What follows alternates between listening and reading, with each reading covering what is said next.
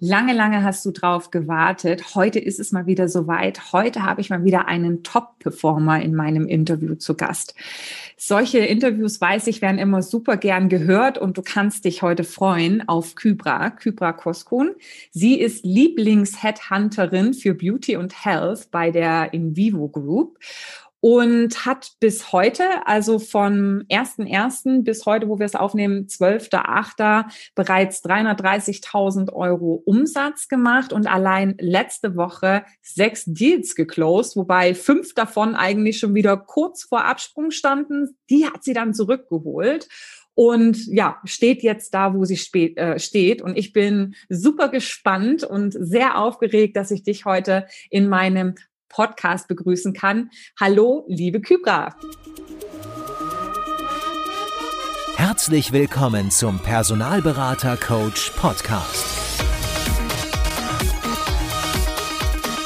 Blicke hinter die Kulissen erfolgreicher Personalberatungen mit der Brancheninsiderin Simone Straub. Hallo Simone. Hallöchen. Es ist tatsächlich irgendwie auch wahrscheinlich aufregend für uns beide, ne? weil ich weiß, du hörst meinen Podcast auch schon relativ lang und äh, wir haben uns ja auch in diversen Seminaren schon gesehen und zusammengearbeitet und jetzt ist irgendwie andersrum, oder? Definitiv. Also ich erinnere mich noch daran, dass ich damals, das war 2018 bin ich ja in die Personalvermittlung eingestiegen mhm. und habe direkt äh, einige Videos schon von dir gesehen gehabt, deinen Podcast gehört gehabt und hatte damals Alex, äh, Alex Gerritsen, das war unser mhm. damaliger Geschäftsführer, mhm. dem hatte ich auch total freudig erzählt, ja, kennst du die Simone? Ich finde die so toll. Und paar Monate später gab es dann tatsächlich ein Coaching mit dir. Mhm. Und ich sollte eigentlich zu der Zeit auch im Urlaub sein, aber als sie mir erzählt haben, die Simone kommt, willst du teilnehmen? Ich so, okay, ich komme früher aus dem Urlaub zurück, ist mir egal, ich muss da zum Coaching. Daher ist es auch für mich wirklich ein sehr, sehr toller Moment gerade. Okay, ja, super. Also du hast auch hart die letzten Jahre dafür gearbeitet. Du hast schon ein bisschen angerissen, wie deine Reise begann 2018. Vielleicht magst du uns tatsächlich mal auf die Reise mitnehmen von damals äh, bis heute. Wie kamst du zur Personalberatung? Ähm, gerne auch für welche Unternehmen warst du tätig? Wo stehst du gerade? Und alles das, was du denkst, was auch für die Reise wichtig ist zu wissen. Sehr gerne. Also wie gesagt, ich bin 2018 in die Personalvermittlung eingestiegen. Das ist jetzt noch nicht so lange für einige. Davor war ich auch schon immer vertrieblich unterwegs und ähm, bin einfach wirklich da auch äh, eine Sales-Kanone, würde ich behaupten. Und mir hat so ein bisschen der Anreiz gefehlt im Vertrieb, da mit Menschen zu arbeiten. Also ich wollte näher wirklich auch mit Menschen arbeiten und der Beauty-Markt, das, das ist mein Zuhause. Ja, ich liebe, ich liebe einfach alles, was uns schön sein und gesund sein geht. Mhm. Daher kam das dann auch, dass ähm, ich dann damals bei äh, Pampir angefangen hatte ganz klassisch als Junior-Karriereberaterin für den Beauty-Markt. Und während der Probezeit äh, konnte ich schon den Junior-Titel ablegen. Und nach zwölf Monaten wurde ich auch zur Mentorin befördert, wo ich auch direkt ein Team, ein sechsköpfiges Team geführt habe. Und das war dann auch so für mich die Zeit, wo ich gemerkt habe, okay, ich habe zwei Herzen in meiner Brust. Ja, einmal wirklich das operative Geschäft und einmal die Führung. Mhm. Und das hat man auch anhand der Zahlen gesehen. Also mein Team war das bestperformende Team im Unternehmen und im selben Jahr wurde ich Umsatzsiegerin mit meinem eigenen Umsatz. Mhm. Und dann habe ich selber auch gemerkt, okay, so in beiden Rollen auch wirklich so erfolgreich zu sein, das stellt auch auf der anderen Seite wirklich eine Herausforderung dar. Mhm. Denn der nächste Step sollte dann auch ähm, sein, dass ich das Team weiter ausbaue, ergo dass ich mich ein bisschen auch aus dem operativen Geschäft äh, zurückziehen muss, mhm, um mhm. mich doch wirklich auf das Entwickeln des Teams zu fokussieren. Und da wurde ich einfach sehr unsicher. Und ähm, Marco Winzer, das ist ein Coach, ähm, den hatte ich damals dann auch ins Boot geholt. Ich so, Marco, ich brauche deine Hilfe. Ich weiß nicht, wofür ich mich entscheiden soll. Mhm. Und nach drei Stunden im Coaching ähm, habe ich den Raum verlassen und für mich war klar, okay, du liebst das Headhunting, du liebst die 360-Grad-Beratung und habe mich dann wirklich dafür entschieden, ja, die Führung dann zu verlassen und als Principal äh, tätig zu sein. Und heute bin ich auch Lieblings-Headhunterin für den Beauty- und mhm. Gesundheitsmarkt mhm. bei der Invivo Group und kann genau dieser Leidenschaft auch nachgehen. Mhm. Also total spannend, was du erzählst. Mir ist gerade auch so eine Gänsehaut runtergegangen, wo ich mir dachte, so du bist rausgekommen. Ich konnte das gerade richtig nachspüren und hast dich entschieden, ja, nee, das geht für mich in eine andere Richtung. Das ist auch schon, finde ich, ein wichtiger und ein, wie soll man sagen, ein Schritt, der vielleicht auch Mut braucht, weil so die klassische Entwicklung, wie man sich dann halt so weiterentwickelt, ist ja irgendwie in die Führungsposition. Ne? Aber dann eben auch sozusagen, nee, ähm, ich entscheide mich aktiv für die Fach- oder Spezialistenkarriere. Ich möchte weiter Personalberaterin bleiben. Das ähm, erfordert sicherlich auch ein bisschen Mut, ja, dass es sich nicht irgendwie komisch oder als Rückschritt anfühlt, ähm, sondern dass man einfach sagt, nee, es macht mir einfach Freude. Ne? Und wenn man die Entscheidung dann getroffen hat, dann kann man ja auch äh, dann straight vorangehen in der Sache. Ja, genau das war der Punkt, dass ich da wirklich, ähm, wie du sagst, die meisten gehen ja dann in die Führung, entwickeln sich dann in der Führung äh, wirklich dann auch weiter. Und daher war die Unterstützung dann auch wirklich mit, äh, mit Marco an meiner Seite als Coach auch für mich sehr, sehr wichtig, diesen Weg auch mit ihm zu gehen, um da einfach auch wirklich eine gute Entscheidung für mich zu treffen. Natürlich kann man auch wieder zurückgehen. Ja, ich hätte das mhm. Ganze auch ein Jahr machen können und hätte sagen können, okay, habe mich da jetzt ausgetobt in der Fachkarriere und jetzt nochmal in die Führung. Natürlich kann man das machen. Aber ich bin super, super happy mit meiner Entscheidung und ja, kann mich da wirklich komplett auf, auf meine Herzensangelegenheit fokussieren. Ja, jetzt hast du ja vorhin gesagt, ähm, sorry, wenn ich es jetzt vielleicht äh, falsch wiederhole, aber du bist nach einem Jahr dann in die Mentoring- bzw. Teamlead-Funktion gerutscht? Genau. Ja, was würdest du denn sagen? Weil du sagst ja, ähm, du hat, du warst ähm, äh, ähm, ja eben Top-Performerin, ne? dein Team war das Best Performance und diese Split-Funktion ist ja doch eine ziemliche Herausforderung für viele. Was würdest du sagen, waren so wesentliche Erfolgsfaktoren, diesen Split zu handeln? Also wie kann man gleichzeitig äh, super erfolgreich sein mit dem eigenen Business, aber trotzdem eben auch das Team führen? Was würdest du sagen, waren da die wichtigsten Kriterien? Ja. Also für mich gilt halt wirklich als Führungskraft Leading by Example. Ja, und das dem Team auch vorzuleben, dass das auch so funktioniert, wie man das auch predigt. Ja, das war so der erste Ansatz für mich. Mhm. Und dann im Team, das hatte uns damals wirklich ähm, Alex Garrettson sehr, sehr toll auch den Führungskräften beigebracht, da auch wirklich so ein Chain of Support im Team aufzubauen.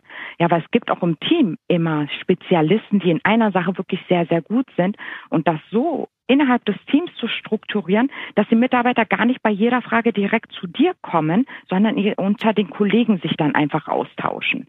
Ja, und sich da die Unterstützung holen das hat mir natürlich äh, sehr viel, sage ich mal, Arbeit abgenommen und die Mitarbeiter haben sich auch total involviert gefühlt, ja. Und das war halt so wirklich, sage ich mal, das Erfolgsgeheimnis, würde ich jetzt sagen. Mhm. Das, was du, also ja, macht total Sinn. Das, was du jetzt auch gesagt hast mit dem Leading by Example, ich meine, das ist jetzt ja nichts, was man noch nicht gehört hätte, aber ich finde, da liegt tatsächlich so der Teufel im Detail. Und du hast jetzt auch vorhin ähm, erzählt, bevor wir die Aufnahme gestartet haben, na, wir hatten, glaube ich, letzte Woche hatten wir das Briefing, da waren es 313.000 und jetzt sagst du, ja, jetzt bin ich bei den 330, weil heute früh ist ein Deal dazugekommen von einem Job, den habe ich bekommen vorletzten Freitag, ne, oder war das Montag? Letzten nee, Freitag, also genau, letzten Freitag. Letzten Freitag, genau, nee, vorletzten Freitag. Dann hast du Montag praktisch ähm, angefangen mit dem Search. Mittwoch waren dann die ersten Profile. Donnerstag das Interview und Freitag, letzten Freitag, war dann nein, nein, der Zuschlag für die Kandidatin, ne? Genau, nein, diese Woche war das alles. Also heute Morgen. Ach, wir haben ja heute schon Freitag. Genau, heute ist Freitag, ah. genau. Genau, also whatever. Also Prozess innerhalb von einer Woche. So. Genau. Ja, und, und das ist ja dann auch etwas, wo man sagt, okay, wo viele vielleicht dann auch denken, na ja, ist das überhaupt möglich? Und die Kunden, die müssen sich ja ähm, dann Zeit lassen, die Sachen anzuschauen und die Kandidaten können sich auch nicht so zügig entscheiden. Ja, und wenn man dann einfach sieht, guck mal, es ist machbar, es geht, ja, ähm, dann wird da einfach auch viel Vorbehalt schon gelöst, ne? dass man sagt, okay, erzähl mir nichts, es funktioniert, Punkt. Entweder du willst es machen oder du willst es nicht machen, ne? Ähm, und da weiß ich, da bestehen halt viel auch Hemmschwellen, auch gegenüber dem Kunden dann auch verbindlicher aufzutreten, ja, die Dinge auch aktiv einzufordern und so weiter. Ja. Ich sag mal so dieses Thema Prozesse. Du bist ja tatsächlich auch the Process Queen. Ja, ich kann mich auch erinnern, wir hatten auch das Training Prozesssteuerung zusammen. Ähm, aber ähm, was würdest du denn sagen? Weil das kam ja auch dann bei den letzten, wo wir über die sechs Deals gesprochen haben, die du äh, die Woche davor gemacht hast, kam das ja auch ähm, raus, dass du sehr stark auch im Thema Prozesssteuerung bist. Was sind denn für dich so die Erfolgskriterien für einen straffen Prozess? Also warum folgen dir offensichtlich deine Kunden in deinen Empfehlungen und viele andere Personalberater haben ein mega Problem damit, schnell Feedback zu bekommen, äh, schnelle Prozesse zu bekommen und so weiter und so fort.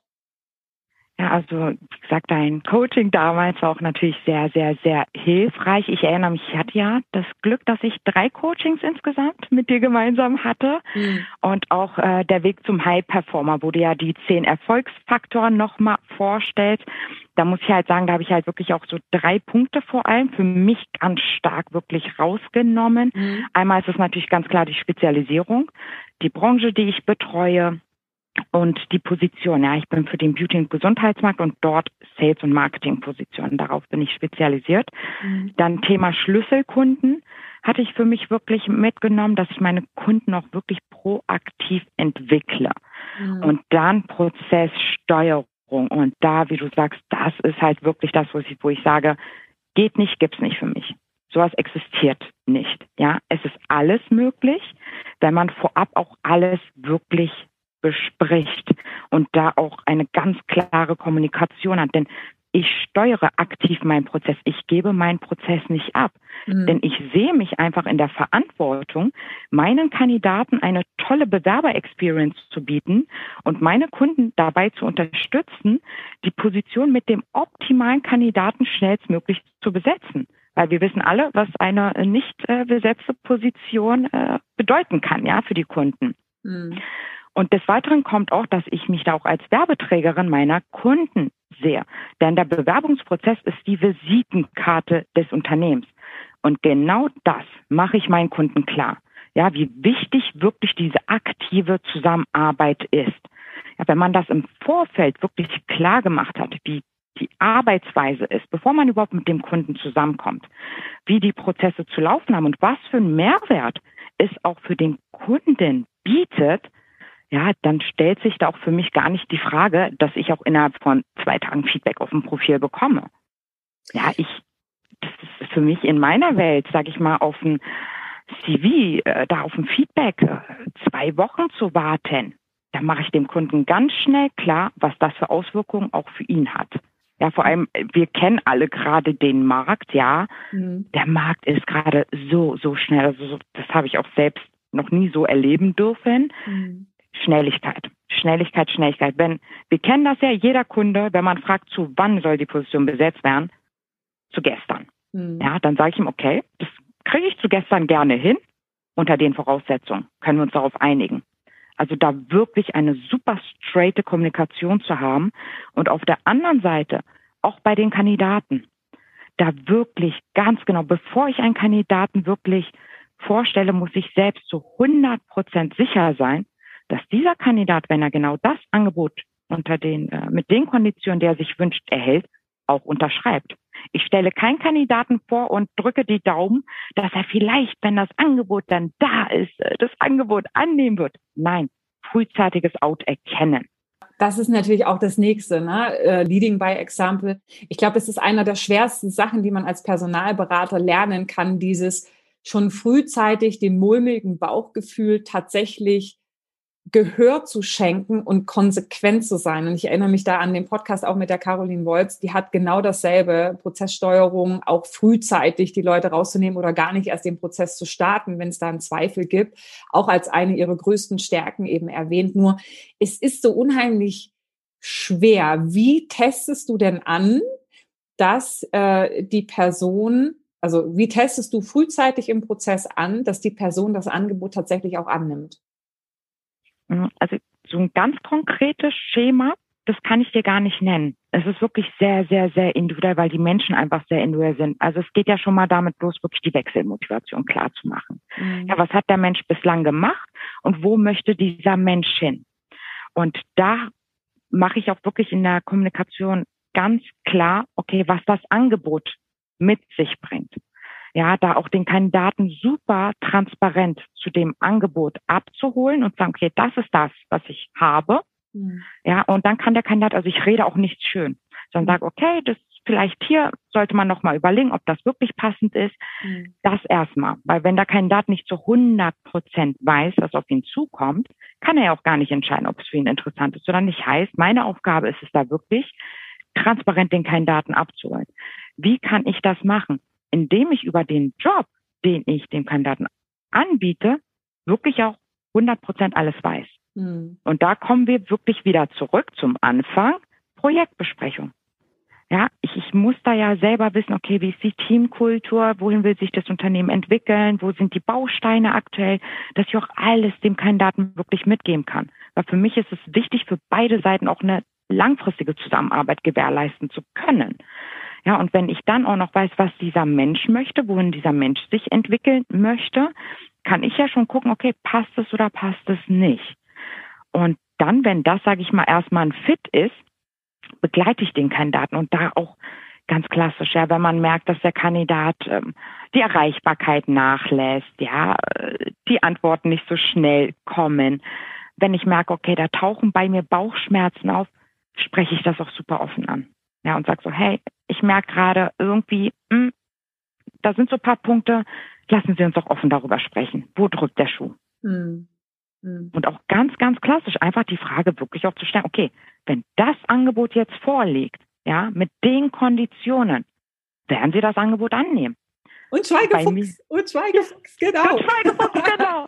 das ist das klassische Pre-Closing auch, ne? Also keine Angst zu haben, auch diese verbindlichen Fragen zu stellen, weil am Ende ist keinen geholfen. Ja, und ich sage halt auch immer zu den ähm, Beratern, habt keine Angst, weil wenn sich der Kandidat oder die Kandidatin darüber wundern sollte, dass man diese Fragen stellt und vielleicht sagt, uh, jetzt werden Sie aber hm, pushy oder was soll das denn jetzt? Wollen Sie mich da jetzt irgendwie reindrücken? Dass man das eben auch dann äh, entlasten kann, dadurch, dass man auch schon frühzeitig damit im Prozess beginnt, also eigentlich schon in der Kandidatenqualifikation den, das Gegenüber ans Closing gewöhnt, ähm, aber dann eben auch sagt sie, meine Aufgabe ist es natürlich, sie in dieser wichtigen Entscheidung zu begleiten. Und dazu gehört es eben auch, dass ich ihnen Fragen stelle, die so ein bisschen als Katalysator fungieren, ja, um da so ein bisschen Druck drauf zu geben und zu gucken, okay, will ich das dann tatsächlich, ja? Oder gute Frage, was brauche ich denn noch, um mich zu entscheiden? Es ist nicht, um Sie da jetzt zu dem Wechsel zu bewegen, sondern es ist eher, um für Sie wirklich wichtige Überlegungen nochmal anzuschieben, die Sie sich machen sollten, bevor Sie die Entscheidung treffen definitiv.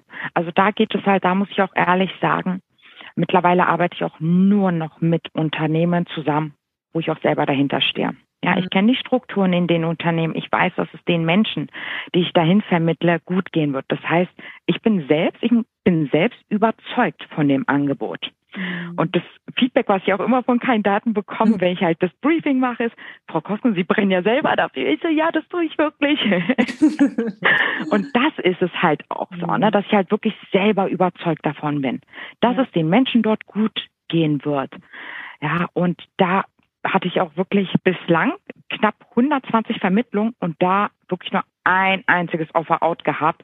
Und dieses Offer-out nagte immer noch so sehr an mir, dass ich das nicht verhindern konnte. Mhm. Aber das ist halt für mich Arbeitsqualität. Mhm. Ja, da auch wirklich den Kandidaten, weil viele meiner Prozesse sind tatsächlich auch Blitzprozesse, würde ich jetzt sagen. Wirklich die ähm, Besetzungsdauer ein, zwei Wochen. Mhm. Und da habe ich anfangs wirklich gemerkt, dass die Kandidaten, wenn es dann auf einmal so schnell geht, ja. Ja. kalte Füße bekommen. Ja. Ja, weil du kontaktierst sie, du sprichst halt mit denen und ja. die denken sich, okay, stell mich mal vor, ich guck's mir mal an. Mal, Eine ja. Woche später haben die ein Angebot. Ja. Waren gar nicht darauf vorbereitet. So, das wirklich muss ich halt auch im Vorfeld einfach abklären. Das ganze Szenario einmal aufmalen, sagen, okay, das kann jetzt sein, dass Sie nächste Woche ein Angebot vorliegen haben. Sind Sie bereit, Ihre Kündigung abzugeben? Sind Sie bereit, die Komfortzone zu verlassen? Und da hilft einfach in Empathie, Empathie, Empathie, Empathie. Wie viele Kandidaten, das gehört doch zu unserem Job, die Kandidaten aus der Komfortzone in die Angstzone, ja, und diese ganze Begleitung. Und das ist halt das Tolle, da auch zu sehen, wie die Leute dann wirklich auch nach einem Telefonat sagen, ach, das, das hat jetzt gut getan. Mhm. Und das ist es, das, das, das ist es. Mhm. Wobei, sage ich mal, ne, man darf Empathie nicht verwechseln mit, wir sind jetzt nur nett und dienstleistungsorientiert und können alles verstehen. Ich glaube, es ist einfach die richtige Mischung zwischen empathisch, ähm, aber gleichzeitig eben auch verbindlich. Ne? Und ja. ähm, viele trauen sich dann nicht, diese Verbindlichkeit mit reinzubringen, weil sie sagen, ich bin besonders dienstleistungsorientiert und empathisch. Das eine schließt aber das andere nicht unbedingt aus. Ja, die Kombination macht es aus, ja. definitiv. Ja, jetzt hast du ja vorhin auch gesagt, oder eine Sache möchte ich noch sagen, ähm, es gibt ja dieses Zitat, du kannst kein Feuer entfachen, wenn du selbst nicht brennst. Ja, das ist auch, man hört es so oft, ja, aber begreift es, finde ich, erst wirklich, wenn man Menschen trifft, die es tatsächlich auch leben, ja, wo man wirklich merkt, okay, so muss sich das anfühlen oder so muss sich das anhören. Und dann kann man sich ja auch vergleichen und sagen, okay, wie brenne ich denn eigentlich für meine Kandidaten? Wie brenne ich für meine Kunden? Weil ich sag mal, gegenüber dem Kunden ist es wahrscheinlich auch nicht anders. Du wirst wahrscheinlich auch vice versa nur Kandidaten vorstellen, wo du sagst, okay, die finde ich, die passen einfach. Punkt. Da stehe ich hinter, stehe ich hinter. Ja, da, den kann ich ruhigen Gewissens auch zu dir geben. Ja. Ja. Definitiv. Äh, Genau, jetzt hast du ja vorhin gesagt, also Prozesssteuerung ist ja beidseitig, ne, Strafprozesse und ähm, du machst dem Kunden eben deutlich, ne, was ist die Konsequenz, wenn er sich eben nicht bemüht und weist dann eben auch nochmal darauf hin, wie wichtig es ist und so weiter. Und da werden viele für sich innerlich abnicken und sagen, ja, ich sage dem Kunden immer, dass wenn er nicht zügig reagiert, die Kandidaten dann weg sind im heutigen Markt und wir haben einen Kandidatenmarkt, ja. Und ich weise den Kunden auch immer darauf hin, wie wichtig schnelle Prozesse sind und trotzdem funktionieren sie bei mir nicht. Trotzdem lassen die Kunden ewig auf sich warten mit Feedback. Was würdest du sagen, machen diese Berater falsch? Ich würde sagen, da wirklich nochmal in die offene Kommunikation zu gehen und da auch sich nicht davor zu äh, wirklich äh, ja irgendwie Angst davor zu haben, dem Kunden auch zu sagen, okay, wir hatten besprochen, dass Sie zu gestern noch jemanden brauchen. Ich habe Ihnen jetzt wirklich Top-Profile geschickt. Warum läuft es hier nicht? Wo, wo, wo hakt es? Da wirklich zu schauen, okay, woran liegt es denn aktuell? Sind nicht alle Entscheidungsträger involviert in dem Bewerbungsprozess? Ja, ist man mit der Fachabteilung, die ja, das, das ist auch wirklich die Ansprechpartner, sich genau anzugucken. Ich arbeite gerne wirklich mit Abteilungsleitung, mit äh, Vertriebsleitung und äh, HR-Leitung. Und dass man wirklich alle Ansprechpartner im Boot hat, weil ich sag mal, vielleicht hat der HR-Leiter nicht den Schmerz, den der Vertriebsleiter hat, weil er selber aktuell eine Doppelbelastung hat, weil er das Gebiet betreuen muss, weil ein Mitarbeiter fehlt. Der wird sofort ein Gespräch wahrnehmen wollen. Ja, also wirklich erstmal zu gucken, okay, sind denn die richtigen Entscheidungsträger auch involviert im Bewerbungsprozess? Wenn das der Fall ist, ja, da einfach wirklich in die offene Kommunikation gehen und sagen, das ist, geht nicht, weil ich stecke hier Arbeit rein. Am Markt macht es kein gutes Bild einfach. Ja, wenn die Kandidaten zwei Wochen auf ein Feedback warten müssen, in der Zeit dann ein anderes Angebot annehmen. Also da wirklich einfach auch nicht zu scheuen.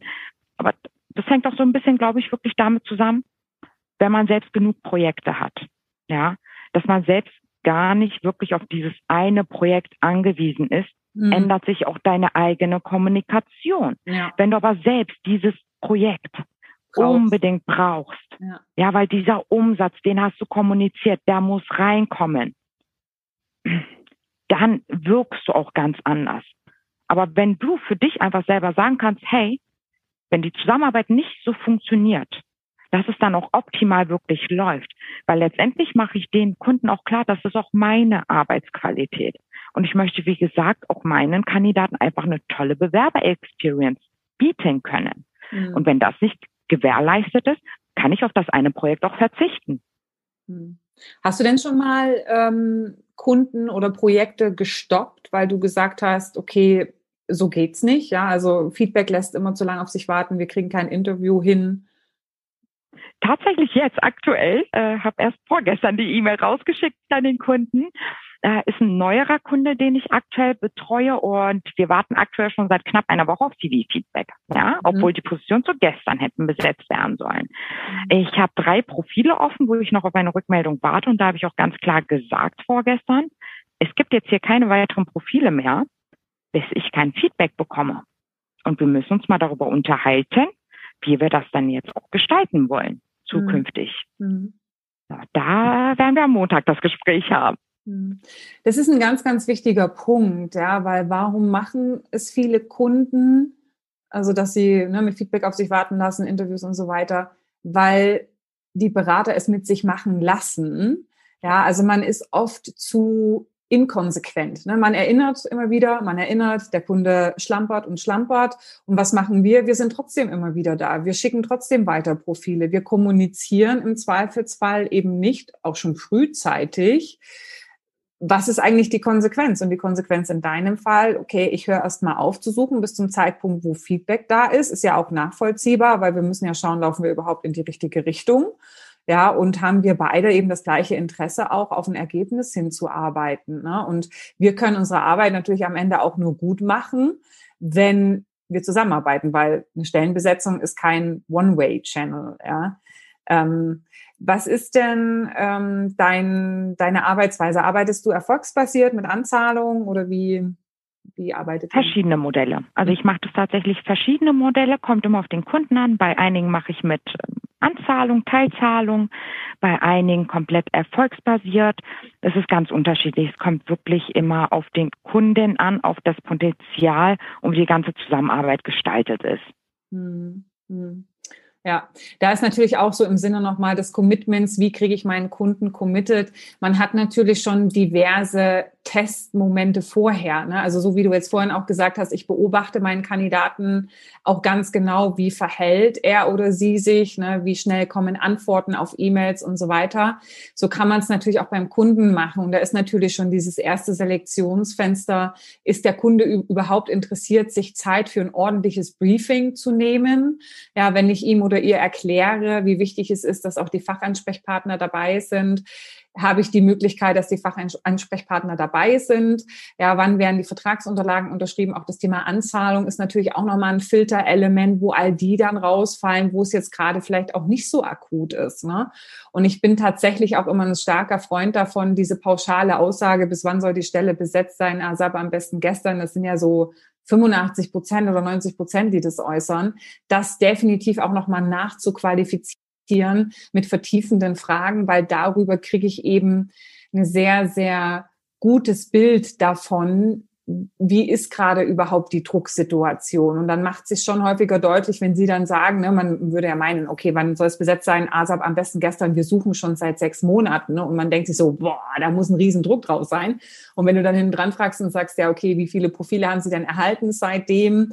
Ja, woran lag es, dass es mit denen nicht weiterging? Dann stellst du dann irgendwie fest, na ja, hm, das war dann das ominöse Bauchgefühl und es hat nicht gepasst. Und, und dann haben sich schon zwei, drei Agenturen dran abgearbeitet und jetzt sollst du da auch noch ran angehen.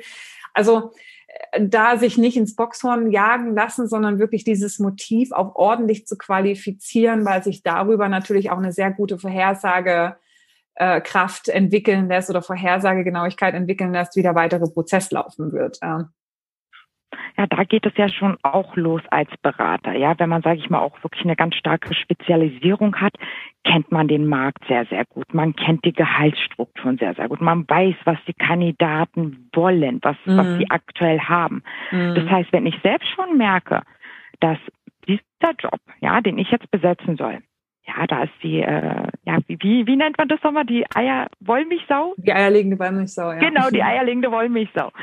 Wenn das gesucht wird, wenn ich selber merke, okay, äh, das ist unmöglich, jemanden ja, zu finden, ist, ja. ja.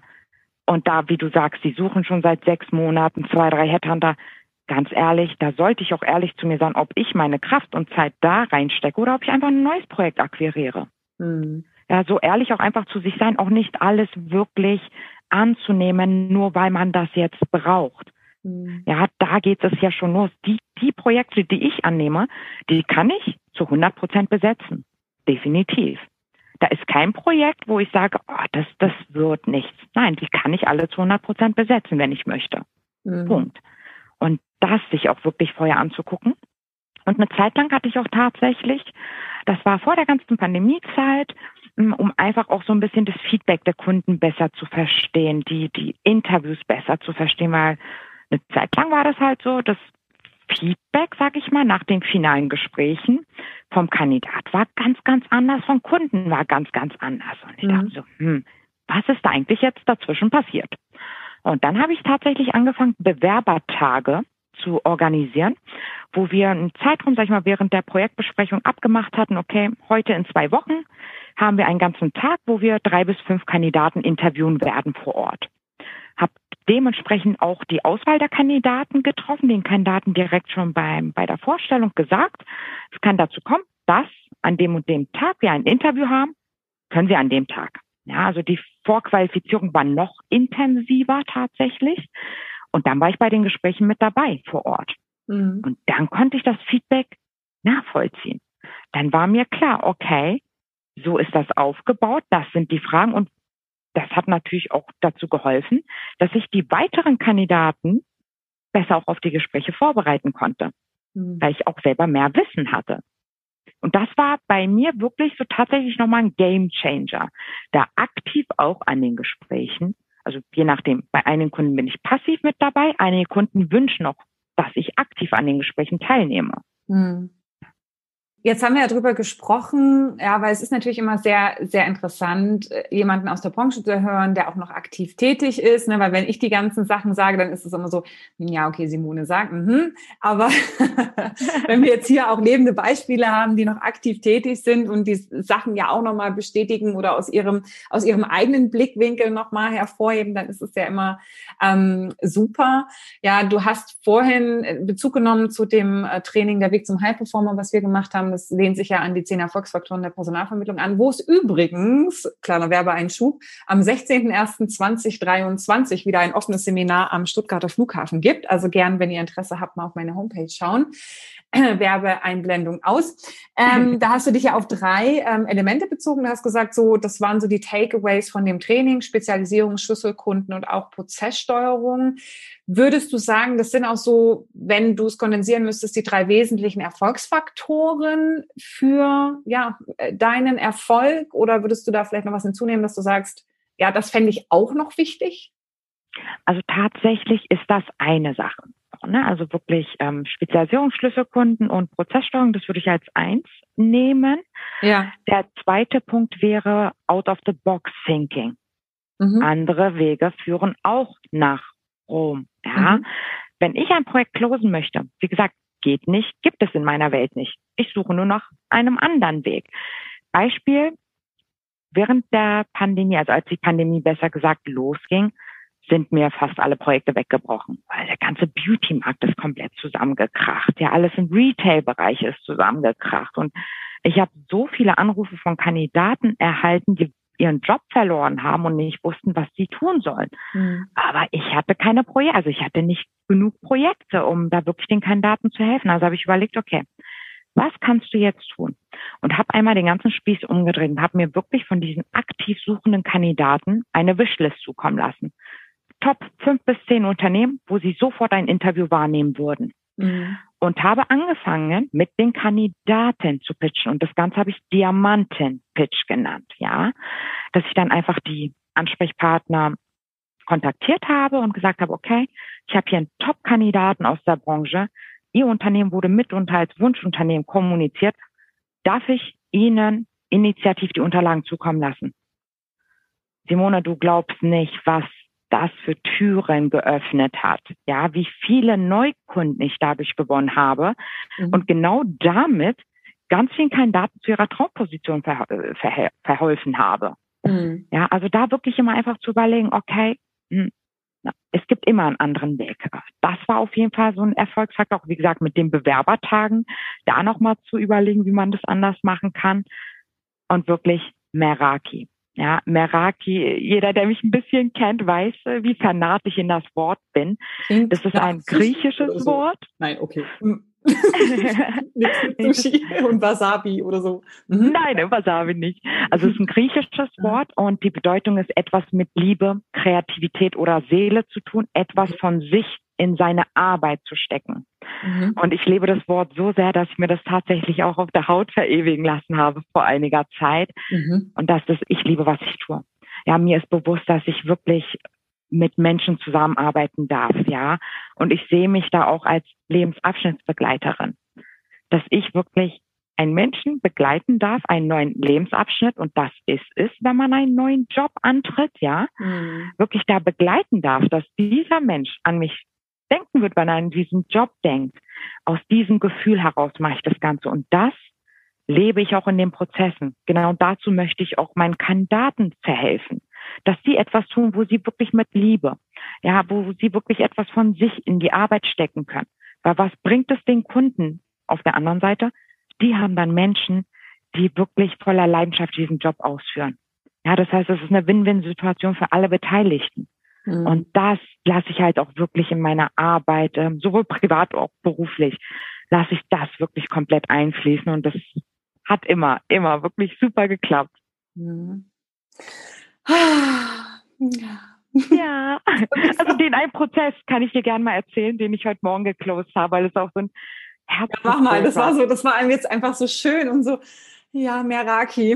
Ja. ähm, genau, lass uns wieder äh, zum, äh, zum, zum harten Alltag zurückkommen. Nee, aber erzähl mal. Ja, es hat tatsächlich dieser Kunde am Freitag mitgeteilt, Frau Koskun, das ist ein Schlüsselkunde von mir. Mhm. Frau Koskun, wir brauchen zum ersten neunten jemanden. Ich so, ja, das, das ist sportlich, weil wir haben Kündigungsfristen, ja. Mhm. Und ähm, ich meinte, ja, ich werde mich bemühen, ich kann es Ihnen aber nicht versprechen. Und dann tatsächlich am Montag auf die Suche gegangen, ähm, eine Kandidaten gefunden, sie dann äh, Dienstag gesprochen und am Mittwoch. Und sie ist tatsächlich, sie hat vor zwei Monaten ihren Job gekündigt, hat ihre Koffer gepackt und ist nach Brasilien, weil sie sich einfach eine Auszeit gönnen wollte. Und in der Zeit wollte sie sich halt auch Gedanken machen, wohin die Reise für sie gehen soll. Und Ende August kommt sie wieder. Und hab ihr von der Tätigkeit erzählt. Sie meinte so, Frau Kostung, das gibt's doch nicht. Das ist genau mein Traumjob. Oh also nein, das ist in der Bilderbuch. Ja. Sie ist aktuell als äh, PTA in der Apotheke tätig mhm. und wollte unbedingt in den Schulungsaußendienst für Apotheken. Mhm. Und genau das war meine Position, Schulungsaußendienst für Apotheken. Ah, und als ich ihr dann vom Unternehmen erzählt habe, sie meinte, Frau Kosten, ich fall gleich vom Stuhl, ich habe die Produkte hier im Koffer. Mhm. Ich so, okay. Und äh, sie hat dann am Donnerstag das Interview gehabt und heute Morgen hat sie das Angebot unterschrieben, zurückgeschickt und sie hat heute Geburtstag. Ja, das ist das oh mein Gott, also das ist ja so ein bisschen so Inga Lindström-mäßig. Ja, jetzt kommt gleich Jeffrey hinten mit seinem Schimmel angeritten und bringt irgendwie noch ein paar Blumen und Kekse mit. Also das ist zu schön, um wahr zu sein. Vielleicht sollte man als Kontrastprogramm äh, auch nochmal erwähnen, du hattest ja von einer, ich glaube letzte Woche war es dann, diese sechs Deals, wo fünf kurz vor Wegklappen waren. Ne? Ja. Genau. Was hast du denn gemacht? Vielleicht kannst du es grob umreißen. Was war der Grund, warum sie ähm, ausgedroppt oder, oder droppen wollten? Ähm, und äh, was hast du getan, um das Ruder wieder rumzureißen? Also bei tatsächlich bei äh, allen fünf war war wirklich, äh, also sowas habe ich noch nie erlebt gehabt, ja. dass hier ein, in allen Prozessen auf einmal dachte ich auch so, wow, okay, steht, steht der Mond schief, steht die Sonne schief, was ist da bitte los? Ja. Ähm, es waren verschiedene Gründe. Bei, bei den meisten war es tatsächlich ein anderes Angebot. Bei der mhm. anderen war es dann, okay, ich brauche komplett eine Auszeit, ich, ich möchte gar Arbeite nicht gar aktuell nicht arbeiten. Okay. Genau, also sie hat ihren Job schon gekündigt gehabt, ja. hat komplett eine Auszeit von allem gebraucht. Bei der anderen war es, ähm, sie hatte genau auch kurz äh, nach dem finalen Gespräch Corona. Mhm. Ja, hat bei ihr nochmal das so ein bisschen, glaube ich, mitgespielt, weil man dann krank ist und dann Komfortzone verlassen. Also überall war was, ja. Und da einfach empathisch. Empathisch, da wirklich nochmal die Kandidaten abzuholen, an die vorherigen Gespräche zu ändern. Ja, was sie wollten und dass man ja genau das Angebot hat, was mhm. sie für ein Feedback nach den Interviews gegeben hatten und, und, und. Also alles nochmal so ein bisschen, so, ne, was man über den Kandidaten weiß, was man vom Kandidaten gehört hatte, nochmal wiedergeben und den Kandidaten daran erinnern und auch ganz klar machen, hey, ich weiß, es ist gerade so, ne, sie befinden sich in der Angstzone, ist die Komfortzone verlassen. So, wo ist denn wirklich äh, etwas, wo sie Bauchschmerzen haben? Und ich sage, bei allen Kandidaten war wirklich nach dem Gespräch äh, einfach sich auszutauschen und genau diese Punkte anzusprechen, war die Welt wieder in Ordnung. Hm. Ja, da, da ist tatsächlich wieder auch, da kommt auch das Thema Prozesse wieder ins Spiel, weil du hast ja gesagt, es geht ja nicht darum, den Kandidaten oder die Kandidatin jetzt irgendwie zu überreden, sondern es, es geht darum, ihr nochmal bewusst zu machen, was war denn eigentlich der Startpunkt vom Prozess? Was hast du mir am Anfang gesagt, warum wir überhaupt das ganze Thema gestartet haben? Und was war eben auch dein Feedback nach den Interviews? Weil erfahrungsgemäß ist man viel zu oberflächlich. Viele machen diese Interviewnachbereitung viel zu oberflächlich. Da ist es so ein, hallo, na und wie war's? Ja, war's gut? Mhm. Konnten Sie alle Fragen beantworten? Ja, mhm, das ist ja schön. Nee, also ich habe jetzt noch kein Feedback vom Kunden. Ich melde mich wieder bei Ihnen. Ähm, so, aber dann diese Gelegenheit auch zu nutzen, tatsächlich auch ein bisschen tiefer zu qualifizieren, ja, zu gucken, okay, wenn es gut war, was war denn gut? Ja, was hat Ihnen gefallen? Was noch? Was war noch gut? Mhm, alles klar. Wo gibt's gerade aktuell noch Bedenken? Ne? Also was könnte Sie davon abhalten, dann eben auch dort anzufangen, um genau diese Sachen auch aufzuschreiben, zu sagen, hey, ne, vor, vor, vor zwei Tagen oder drei Tagen sagten Sie, okay, Traumjob, es gibt gar keine Bedenken, das und das und das war alles positiv. Was hat sich denn daran jetzt wirklich die letzten zwei Tage geändert? Ja, um das einfach auch wieder zu spiegeln mit der Empathie zwischenrein, wie du auch gesagt hast, ne, es ist normal, ne, man befindet sich jetzt auch, es wechseln bestimmte Umstände, ne, es ist was Neues und ja, also da tatsächlich auch einen sauberen Prozess im Vorfeld zu fahren, sich auch klar zu sein, was bringt eigentlich ein sauberer ähm, Prozess mit sich und das kann mir dann am Ende trotzdem helfen, ja, wenn diese Dinge wegzubrechen drohen, dann auch nochmal in gute Gespräche mit dem Kandidaten zu gehen und vielleicht das Ganze wieder umzukehren, ja. Ja, das, das auf jeden Fall. Also das ist ja wirklich auch der Ansatz, wenn du ja wirklich auch wahres Interesse hast. Und das mhm. merkt der Mensch ja auch gegenüber. So, kein Kandidat von ja. mir, würde ich jetzt behaupten, hat das Gefühl, dass ich irgendwas verkaufe. Ja. Irgendwie den Kandidaten überreden möchte. Weil, seien wir mal ehrlich, wenn der Kandidat nicht unterschreibt, hat man einen anderen Kandidaten. Mhm. Ja, daran soll es ja nicht scheitern. Ich muss niemanden überreden, weil was soll mir das bringen, wenn ich einen Menschen überrede, der mit Bauchschmerzen unterschreibt, das Ding, da kommen wir wieder zum frühzeitigen Out. Das Ding wird mir um die Ohren fliegen, spätestens mhm. in der Probezeit. Mhm. Weil wir wissen alle, eine Probezeit ist, ist schon sehr viel, so, ne, was man dann aufnehmen muss. Und wenn ein Kandidat mit Bauchschmerzen den Job anfängt, das kann nicht gut ausgehen. Also da bin ich auch wirklich sehr, sehr, sehr rigoros, sehr hart, was das angeht, dass ich sage, nein. Ne? Ich bin felsenfest davon überzeugt, wenn es wirklich so holprig schon anfängt, dieses Risiko möchte ich gar nicht eingehen, für keines der Parteien. Hm. Ja, das sollte bei einem Job wechseln. Das, das sollte man, wenn man unterschreibt, ein tolles Gefühl haben. Man sollte sich drauf freuen. Es ist was Neues. Diese Gefühle will ich in den Menschen erwecken. Und wenn ich merke, das kann ich nicht, das passiert bei diesem Menschen nicht, da auch mir dann einzugestellen, okay, dann soll es auch hier an der Stelle nicht sein. Mhm. Und das, da hilft mir halt diese Vorqualifizierung natürlich, ja. wie du sagst, so, ne? dass ja. man da wirklich ganz, ganz, ganz konkret einfach fragt. Ja. Ne? Was hat Ihnen gefallen? Was, wo, wo, was kann ich noch für Sie klären? Gibt es da noch etwas? Und das, damit äh, kann man da wirklich auch sehr gut den Kandidaten auch verstehen und dann auch, wenn der Kandidat es auch braucht, den Kandidaten auch so ein bisschen an die Hand nehmen und lenken. Hm. Schön, Kybra. Vielen, vielen Dank für deine Gedanken. Was, ähm, so, wenn wir jetzt so gegen Ende kommen und du dich vielleicht kurz nochmal auch an die Zeit erinnerst, dass, als du dein eigenes Team hattest, was war denn so eine Message, die du gegenüber deinem Team immer wieder geschwungen hast, wo vielleicht sich auch dein Team so ein bisschen schwer getan hat, das umzusetzen, zu glauben oder aufzunehmen. Aber was war so der Punkt, wo du sagst, das hast du mantraartig immer wieder auch damals wiederholt? Da den Punkt würde ich jetzt wirklich sagen, so geht nicht, gibt es nicht. Okay. Also, also geht es eher nicht, gibt es wirklich nicht. Zu gucken, wie, was ist dein Ziel, was willst du eigentlich und dann einfach zu schauen, wie kann ich es erreichen, oder? Genau, das ist es. Also da wirklich auch immer ehrlich zu sich selbst sein, wie gesagt. Ja, ob das wirklich auch alles so umsetzbar ist, auch realistische Ziele natürlich setzen, aber dafür ist ja auch die Führungskraft da. Ja, dass man auch sieht, dass die Mitarbeiter da wirklich auch realistische Ziele setzen und dann einfach zu schauen, okay, andere Wege führen, wie gesagt, auch nach Rom. Geht nicht, gibt es nicht da den Mitarbeitern wirklich diesen Freiraum auch ein bisschen zu geben, dass sie auch gewisse Dinge einfach mal ausprobieren können. Auch wie gesagt, die Prozessführung, dass man einfach sagt, hey, okay, ich möchte mit dabei sein im Gespräch, dass man diese Sachen auch den Mitarbeitern ermöglicht.